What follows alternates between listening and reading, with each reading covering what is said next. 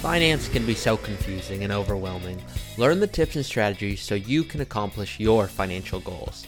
Let's break it all down so it's simple and easy to understand. If you know me by now and you've been listening to the pod for a while, you'll know I love examples as it's my favorite way to learn.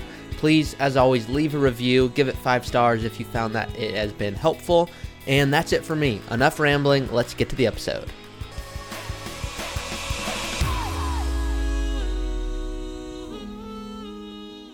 Welcome back to another episode of the Personal Finance Redefined Podcast. Thank you so much for all of the continued support. If this has been helpful, please go ahead and share it with a friend. That's how most people find it, and I love helping as many people as I can. So I am thankful in advance for you doing so, and let's hop into today's episode. Today's episode, four tips for young investors, four things you can take an advantage of and what you can do. And as a reminder, you can always go to my website to submit your question on what it is that I want on what it is you want to be answered on a future episode that I want to answer. So um, that is at the submit your question box on my website, personal finance redefined dot co. Let's hop right into it. So the first one is that risk and reward, they are attached at the hip, meaning if there's one rule in the financial market and really the, the understanding of how that works is that there's no way to say, hey, Ari, can I get just maximum return with no risk? Well, no. But what you can have is perspective and understanding that historically, not to say it's going to happen in the future, but historically, there's never been twenty years where the stock market did not make money. So can we use this information and this knowledge against us? And while we do so, that perspective piece is, what's the alternative? Okay, let's say we don't invest. Well, the alternative is that we absolutely guarantee a negative return. Now you go, all right, wait a second, negative return, I, I don't see that. And that's true because you don't see that, not because you're dumb or because it's your fault, but because the bank is not going to issue you a statement. They're not going to send you a letter saying, hey, Ari, just as a heads up, inflation was six point two percent, the highest in thirty years. So that one hundred thousand dollars, well, if you were to wait thirty years, well, that one hundred thousand dollars, that's going to be the equivalent of two hundred forty thousand dollars. So if you don't invest it, what's happening is that you're losing out to inflation. So that one hundred thousand dollars example, imagine that in thirty years, you want to live on one hundred thousand dollars. Now that's worth in today's dollars. The future, that's same one hundred thousand dollars, that's going to be worth two hundred forty thousand dollars. So if you don't invest it, you are guaranteeing a negative return. Now it's not going to be six percent all the time, but that's where inflation is today. And so what do we do to really combat that? We invest. Now, with young investors, there's going to be a ton of risks. There's going to be a ton of what you're going to hear are potential downfalls and reasons the market's going to tank and those negative headlines. Sometimes we just can't avoid them. But if you are willing to live through many heavy losses that are surely to come, in fact, I tell clients, if they haven't come, they are absolutely going to. But we understand that and we invest because the stock market continues to hit all-time highs. So if you are able and willing to live through the heavy losses in the short term to experience the big gains in the long term, well, then you're in a great position. Now, if you can't live with some volatility, don't expect your money to grow very much.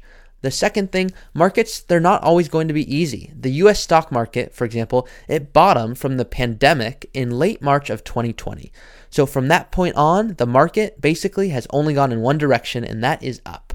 So from the bottom in March twenty twenty through the end of August twenty twenty-one, the S and P five hundred has literally been up more than one hundred percent. Many individual companies were multiple times of that. But it's not saying you have to be a genius. It's saying, no, we understand the market's going to take a downturn. Can we have really that perspective to know that it is going to rebound? It just comes down to when do I need the money? So gains are always more fun. I get it. But you have to go into the stock market with the understanding it doesn't always go in one direction.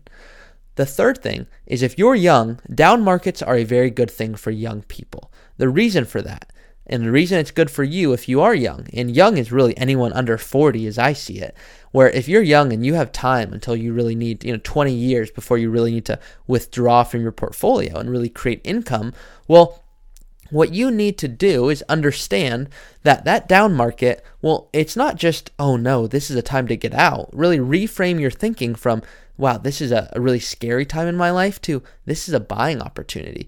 Do I put more dollars in? Understanding, hey, it might not be the low or the lowest it's going to be as no one can time it. And if you can time the market, if you know someone who can, well, I'd be very skeptical of that person who says they can. And regardless, what I would say is understand that when you're investing, that down market, it's going to happen. But if you can reframe your thinking to view that as an opportunity to get into these amazing companies at discount prices, well, now you are in a great position. Because risk to many people, it depends on where they are in their life cycle. And if you're retired and you just don't bring in income anymore, a bear market becomes very, very scary because you don't have future savings to take advantage of those down markets. You don't really have nearly as much time to wait out what might be a, a lengthy downturn. And so the last thing you want to do is put yourself in that position. And so it's never fun to live through a bear market when your money is in the market, but that's the only way you can really buy in at these discounted prices. So if you're just a person starting out and let's say you're in your twenties or thirties and you should expect to see multiple market crashes over the course of your lifetime, I would say get used to it and be ready to buy when everyone else is running in the other direction. The last thing is that saving is your best investment. Coming up with a fancy investment strategy and tax strategy, it's all great, and it can optimize the hard work that you've done to put yourself in this position, but nothing's going to beat quality savings. Now, not just saving, not just saying, okay, I'm saving five hundred dollars a month, but really saving and investing that. So coming up with trading strategies and following what's going on in the market, that's always going to be kind of the sexy, what's exciting material out there. But personal finance is going to have a much bigger impact for the majority of young people. Doesn't matter how intelligent or skilled you are when it comes to the market. If you're not saving money on a regular basis and investing it, well, it's just not going to pan out so well for you. The best investment, I always say, you can make from a young age is to put some time and effort into what you care about most because you are your greatest asset. But then after that, can you have an understanding of the importance of spending your money wisely, saving regularly, and allowing compound interest to do the heavy lifting for you over the long run? So that's it for today's episode. If you have any specific questions on this and how that works, you can always reach out to me via email or on my website, submitting a question at personal finance redefined dot co. That's personal finance redefined dot co. Thank you so much, and I'll see y'all next week. Thank you so much for listening. If that was helpful, please do subscribe, leave five stars, rate it, review it, all that good stuff, and let me know how I can best help. I love answering questions, whether it's about taxes, investments, whatever is on your mind. I love seeing how I can best help you.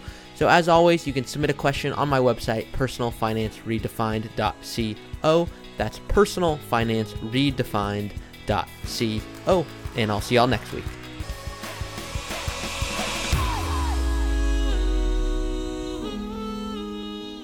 Hey everyone, quick disclaimer here. Please be smart about this, and before taking any action, consult with your tax planner or financial planner.